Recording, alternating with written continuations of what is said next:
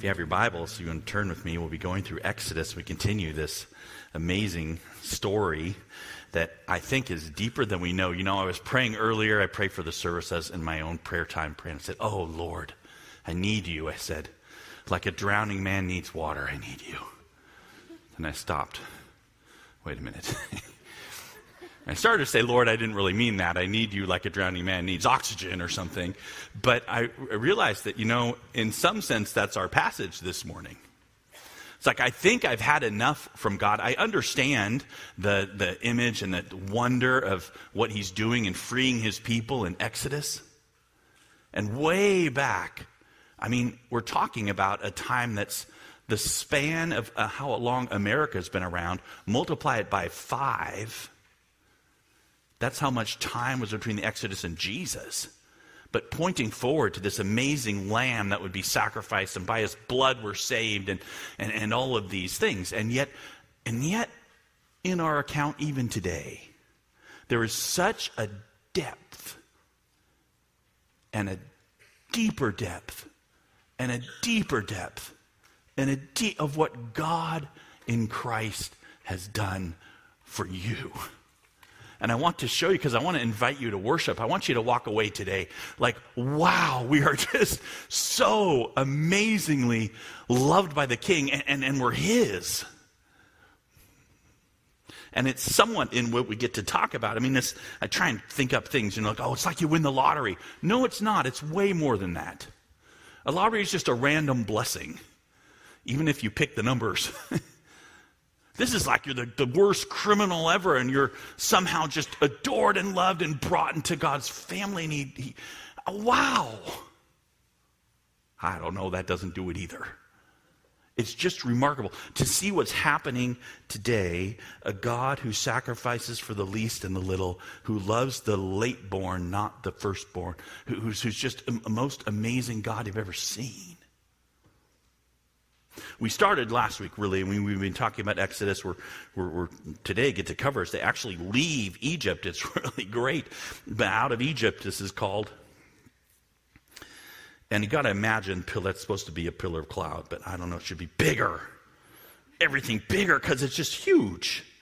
Uh, but we left last time, and, and we got to just touch it again, because the text keeps going and going and going on the Passover.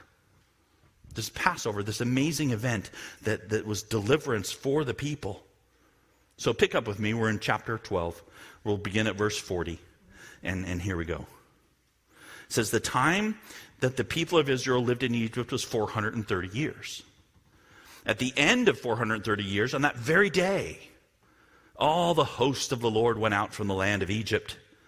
It was a night of watching by Yahweh, to bring them out of the land of Egypt. So this same night is the night of watching kept to Yahweh by all the people of Israel throughout all their generations. So I want you to think about this. four hundred thirty years in Egypt. This is from when God's plan was. And, and so he was watching this night. I've been waiting for this night to take my people out. But you think back four hundred thirty years to when they got there. Remember? It was God's plan to bring them to Egypt to save them. Remember the story? Remember how, how he did it? He did it by, by the brothers of Joseph, how they sold him into slavery. So they took the one of the youngest, their youngest brother at the time, and they had one younger, but, but, but they took him and they sold him away. And then God used that to bring him, and he was unjustly accused and thrown in prison. And this amazing story by which eventually God brought the whole family, the family of Israel, Jacob. Right? It, it involved deception and trickery, and at the end, God's favor, the whole family safely in Egypt. They've got food and a place. God's plan at work. God's plan that the people go from a place of exaltation because Joseph was loved to a place of slavery over four hundred years. He wants to show this incredible rescue. Remember? Don't forget with me. He's selecting Moses, the murderer who ran away into the desert, to live like, like he wasn't even part of the people of Israel. He didn't even circumcise his own kid. He married someone out of the tribe, and he's just living out there. And God doesn't let him go. God comes and gets him. That's God's plan. Go back to Egypt. So there's Moses and Aaron who did these signs and wonders to Pharaoh. And God hardened Pharaoh's heart. Why did he harden Pharaoh's heart? Because Pharaoh's a really bad man. No. No, because he wanted to show his incredible power over all the gods of Egypt and how he was going to rescue his people by the blood of the Lamb. That's the Passover, right? The power of this God who's named Yahweh. He smashes all these Egyptian gods, finally destroying even Pharaoh himself, because Pharaoh was a descendant, they thought, right, of the sun god. So you got that ninth plague where everything turns what? Dark. Fie on you, Pharaoh. Right? And that's just building to the real image of deliverance, the Passover. It's forever. It's your deliverance, this special. You got to restart the calendar. And every time the first month of the year, they're going to do this imagery to remember God and how he delivered him. That's, that's the piece, right? Because Yahweh said to Moses and Aaron, this is the statute of the Passover. No foreigner shall eat of it, but every slave that is bought for money may eat of it after you have circumcised him. No foreigner or hired worker may eat of it, but it shall be eaten in one house. You shall not take any of the flesh outside the house, and you shall not break any of its bones. Man, my mind goes to the cross. The Lamb who was slain. Don't break any of its bones. All the congregation of Israel shall keep it. If a stranger shall sojourn with you and would keep the Passover to Yahweh, let all his males be circumcised.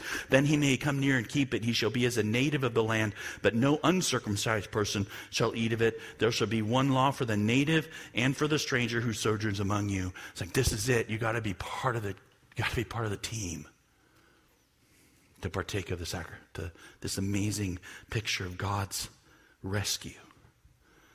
And that was the mark that they were of Abraham, to be circumcised. This is before they had the Ten Commandments. This is all just, hey, this is the main deal, right? And all the people did as, as Yahweh had commanded Moses and Aaron. And that very day, Yahweh brought the people out of Israel, uh, uh, sorry, the people of Israel out of the land of Egypt by their hosts. By their hosts just means all gathered together. six hundred thousand men, it says, which is like, what, two million people. That's a, that's a parade. This is so sweet because God rescued them. He did it all. They're sitting, eating roast lamb and painting a little blood on their doorposts and asking the Egyptians for gold and silver, and they're throwing it at them. Because God has done this. God's Passover, the rescue of his people. And when death struck, and out of death, freedom for God's people. If you stopped right there, you'd be totally fine. It's amazing. I just walk around going, wow, the Passover, the fifteen hundred years before Jesus ever came, and it just screams Jesus' name. Jesus is the Lamb of God who takes away the sin of the world. That's not the depth of what's going on. There's more. Wait, I, you've drowned me already, God. Nope, here's some more water.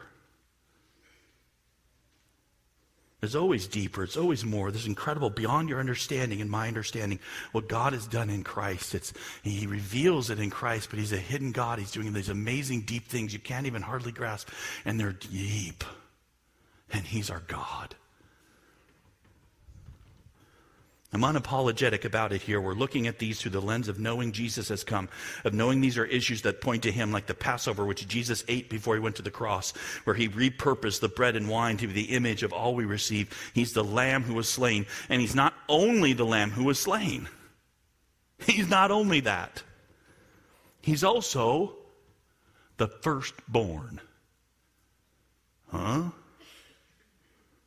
And this is another simply amazing image for you to digest and worship and be struck by. This morning, I want to talk to you about the firstborn a little bit more.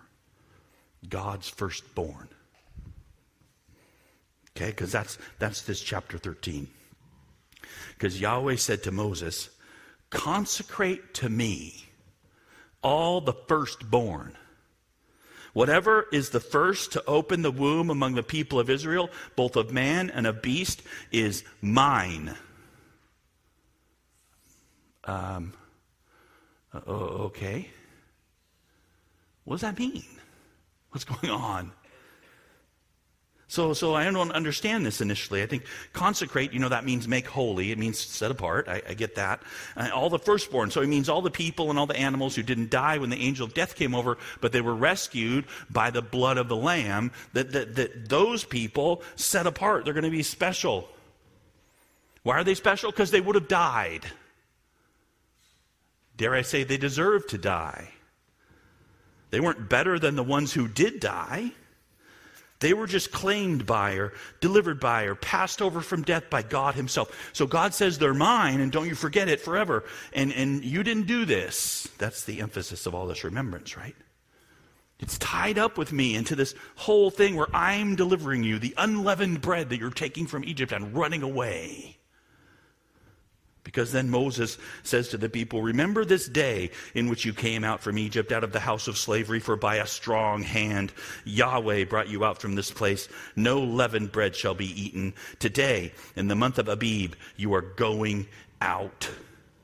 And when the Lord brings you into the land of the, all the ites, the Canaanites, the Hittites, the Amorites, the Hivites, and the Jebusites, which he swore to your fathers to give to you, a land flowing with milk and honey. You shall keep this service in this month. You're going to keep doing it. Even when I bless you, so much it's overflowing. This is the important thing to remember. Seven days you shall eat unleavened bread. On the seventh day there shall be a feast to Yahweh. Unleavened bread shall be eaten for seven days. No leavened bread shall be seen with you, and no leaven shall be seen within all your territory. It's not about sin. It's about speed and rescue and God delivering them. And he delivered them from slavery. Remember it. And we, we, we, we haven't forgotten. You shall tell your son on that day, it is because of what Yahweh did for me when I came out of Egypt, and, and it shall be to you a sign on your hand and memorial between your eyes, that the law of Yahweh may be in your mouth, for with a strong hand Yahweh's brought you out of Egypt. You shall therefore keep this statute at its appointed time from year to year. We haven't forgotten the setting apart bit, you know, though. I, I, I get all this. I, I get, and if you're with me, you're like, okay, so he said, okay, set apart the firstborn and, and make sure this statute of, of, of remembering that God's delivered you, it's tied to the firstborn, you know, and, and, and remember all that, but he hasn't forgotten. Because look what he says. When Yahweh brings you into the land of the Canaanites, as he swore to you and your fathers, and shall give it to you, you shall, there it is, set apart to Yahweh all that first opens the womb. All the firstborn of your animals that are males shall be Yahweh's. Every firstborn of a donkey you shall redeem with a lamb, or if you will not redeem it, you shall break its neck. Okay, I'm now I'm getting a little uncomfortable. Why? Wasn't the whole thing that you were, the people of Israel, redeemed with the lamb? And if you don't get redeemed by the lamb, that means kind of I'm a donkey. You're going to break my neck? Okay, I'd like to have all the firstborn come up to the stage at this point. What? We're going to redeem you with lambs, or else we'll break your necks. What? What? This is weird. What's going on? And this is something different. And that's how this is something very interesting and different. I don't, I, what? You should get a little bit like, this is, wh- wh- why? Every firstborn of man among your sons you shall redeem.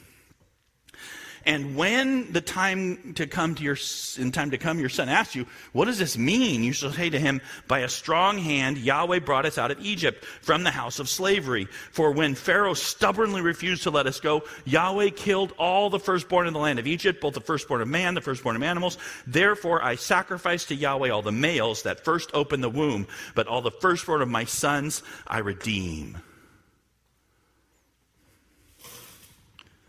Yeah, that's kind of interesting. It shall be as a mark on your hand, as frontless between your eyes, for by a strong hand Yahweh brought us out of Egypt. This forever sign. I, and again, I just, I, a part of me doesn't understand a little bit, because here's the thing, saying, okay, I get it. That generation was going to die if the Lord's passed over and they didn't have blood on their posts, then the firstborn son, the firstborn even of the male animals, would die, but they didn't because of the lamb. So that son, reasonable, I think, say that's God's. That's God's kid. Because he would have died. But now the next generation comes. And the next generation comes. And the next generation comes. Why? I mean, he's no different than my second son. Why are we, why, why are we doing this still?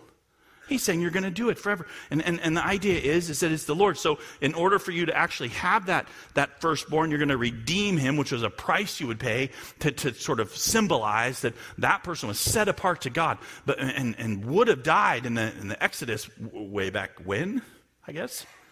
But but now we're redeeming him to image. No, no, no, we're, we're going to use him in our family. Okay, there's something here you got to think through a little bit. It's not just, oh, this superficial image of, oh, yeah, yeah, image of the image. No, there's, there's, there's ongoing implications. The firstborn son wasn't just like a, it was a thing. I mean, they got double of the inheritance. It was the way their culture worked. It was the person that carried the line on. It was the person that actually uh, had the responsibility to step in for the father. Uh, and that's how their society was structured. For, for good or ill, it's, there, there's not like a moral thing on whether, you know, men were in charge or not women. There's all these issues with, uh, with, with how life ran thousands of years ago. But the image is what you need to understand. That forever, God wants to say that the, the, the, your line going on is by my gracious hand of not killing your son. I mean, I think that's kind of the thought here. I, I get the image of God rescuing his undeserving people, of passing over them by a substitute. I get that.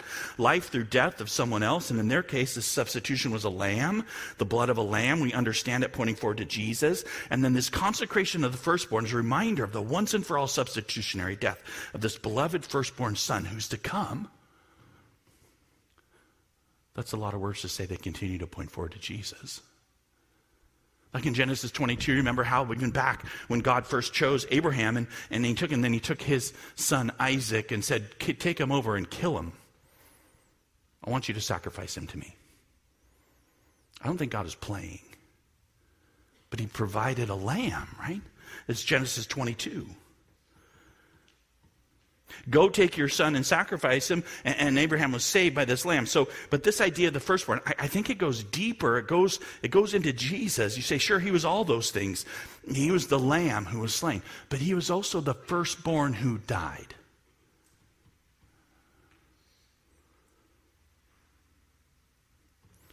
And here's the thing, not just for Israel alone, for creation.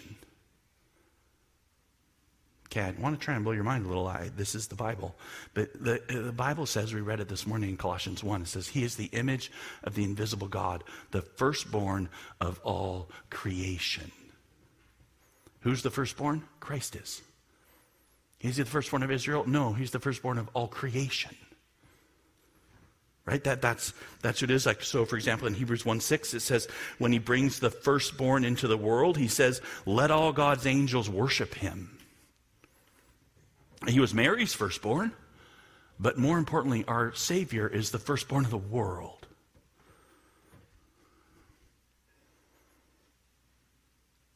He becomes the firstborn to Egypt, who is the world. Are you tracking with me? The world that has a hardened heart and a stubborn spirit, it's against God and a world to you and me, and then he dies. The firstborn son of God, because Jesus is the firstborn, the unique firstborn son of God. But he's the firstborn who was slain. He's the firstborn who's the destroyer actually touched and killed. He, he didn't have a substitute. He was the one actually who died. He takes on the sin of the world. He's the sacrifice for us. But but but that's true. But but one more step is is this idea is that if there's anyone who's imaging Jesus, it's the firstborn of Egypt. Why? Because the firstborn of Egypt, the angel of death came over, and the firstborn of Egypt did what? He died. So no one else in the other rest of the family didn't die. Whoa. And then there's another thing to get, and I just, again, I'm not trying to confuse you. I want to push you into this one more step, because we become firstborn in him. It's remarkable and deep and mind-shattering, right?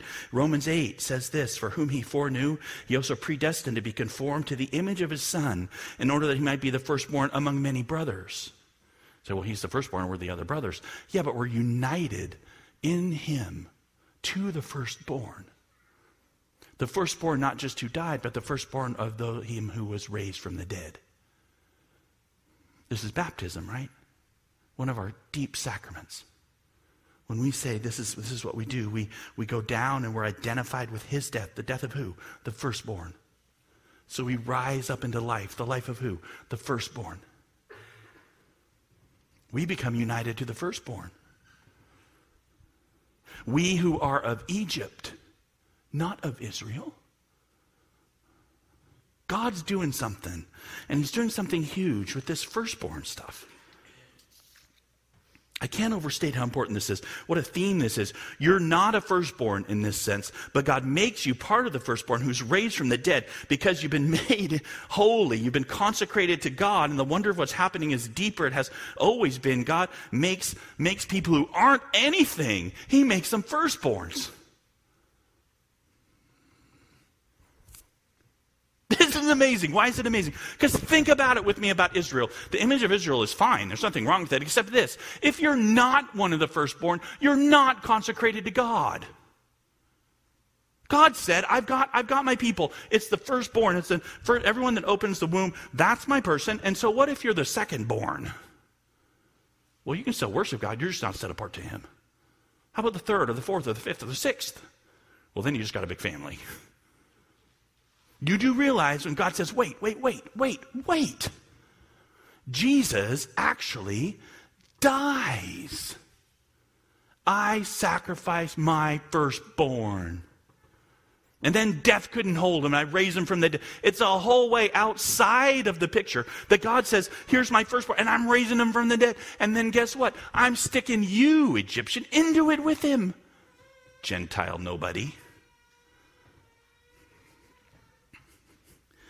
It's always been this way. We just don't see it. We refuse to see it. Why, why do I say that? Because, because the Bible always has God picking people who aren't the firstborn. You do realize Isaac, the, the, the Abraham's son, is not the firstborn son of Abraham. You do realize, right, that it just keeps on going. Jacob is not the firstborn son of Isaac, and yet God chooses him. You do realize that the salvation of Israel comes through Joseph. He's not the firstborn son of Jacob. It goes on and on and on. David is not the... You guys, come on. David's amazing. Our middle school was learning about David this week, and I was just marveling because it's so cool. Because, listen, you, you do realize that when Samuel, the man of God, came to Jesse, David's dad, and said, God is choosing a king from among your sons. You go get all your kids. So that's what Jesse said, whoa, one of my kids. And he goes and gets all the kids, except he leaves one out. Why? Nobody would ever want that one. He's out still with the sheep, unwashed and dirty in the field. Surely you want one of my firstborn son or my secondborn. These guys are strapping young men. You don't want the nobody out there. No, that's that's uh, that's precisely who I want, says God. Dude, he is talking about you. He's talking about Jesus. And he's talking about how God takes the least and the little and the nobodies. And it's not just David. It, it, it's more, right? It's Gideon. It's Solomon. These people are not firstborns.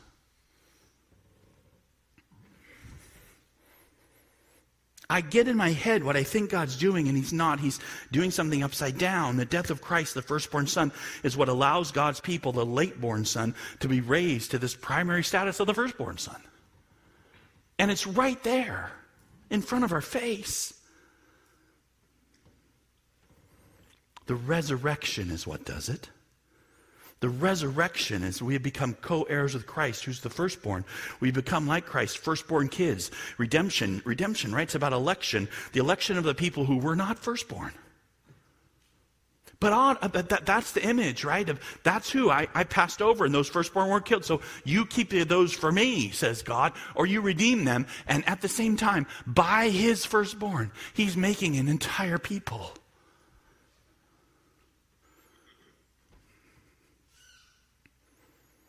The Passover blessing of Israel extended to the world, and those who are in Christ, the Passover lamb, have become God's children, and not just his children, his firstborn, united to Jesus.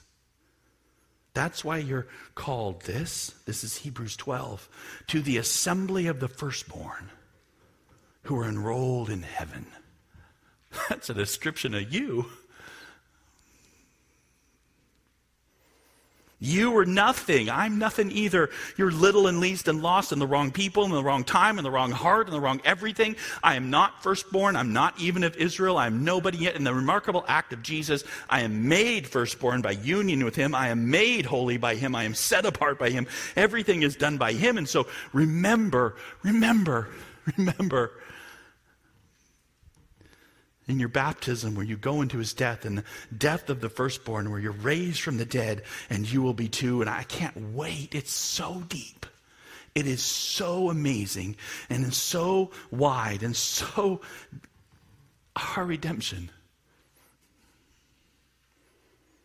You have it. Why? Because of the death of the firstborn. And God using that for you. Because when you step back now and see that Christ is the firstborn of creation and not just of Israel. Israel points to him. But I'm so glad, because I was not of Israel. I'm a Gentile. And now I'm brought into the family of God. Wow. And that means God is in charge of me. He's in charge of you too. He leads. And I want to finish with this today. He leads. Why? Because look what keeps happening here. So when Pharaoh let the people go, God didn't lead them by way of the land of the Philistines, although that was near. For God said, lest the people change their minds when they see war and return to Egypt. God looks at them and says, they're going to run back to Egypt. I'm going to take him a different way. Dude, that'll preach. In just a minute it will.